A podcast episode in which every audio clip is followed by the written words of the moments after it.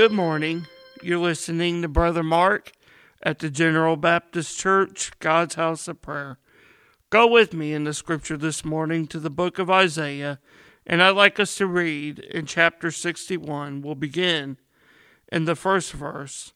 As we look at the scriptures this morning in Isaiah 61, in verse 1, Isaiah writes, The Spirit of the Lord God is upon me because the Lord hath anointed me to preach good tidings unto the meek.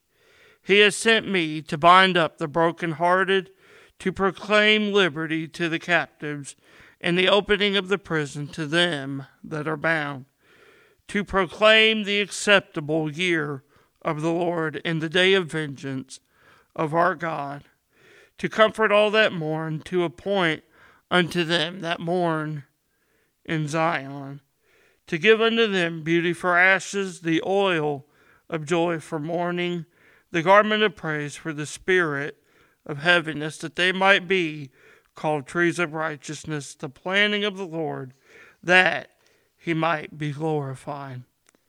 In this scripture from Isaiah, we see a prophecy of the Christ who would bring the good news of the gospel. The good news is the deliverance that Christ Jesus brings to those that accept him. It is deliverance from sin, bondage, captivity, and darkness. We are no longer bound and held down by sin's powerful grip, but have been delivered in the freedom and wonderful light of Christ.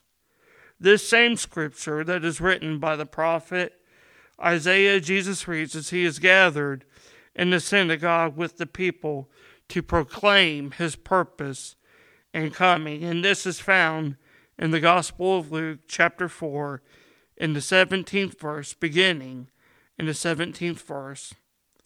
As we are the people of God today, let us live in the marvelous freedom that is found in Christ.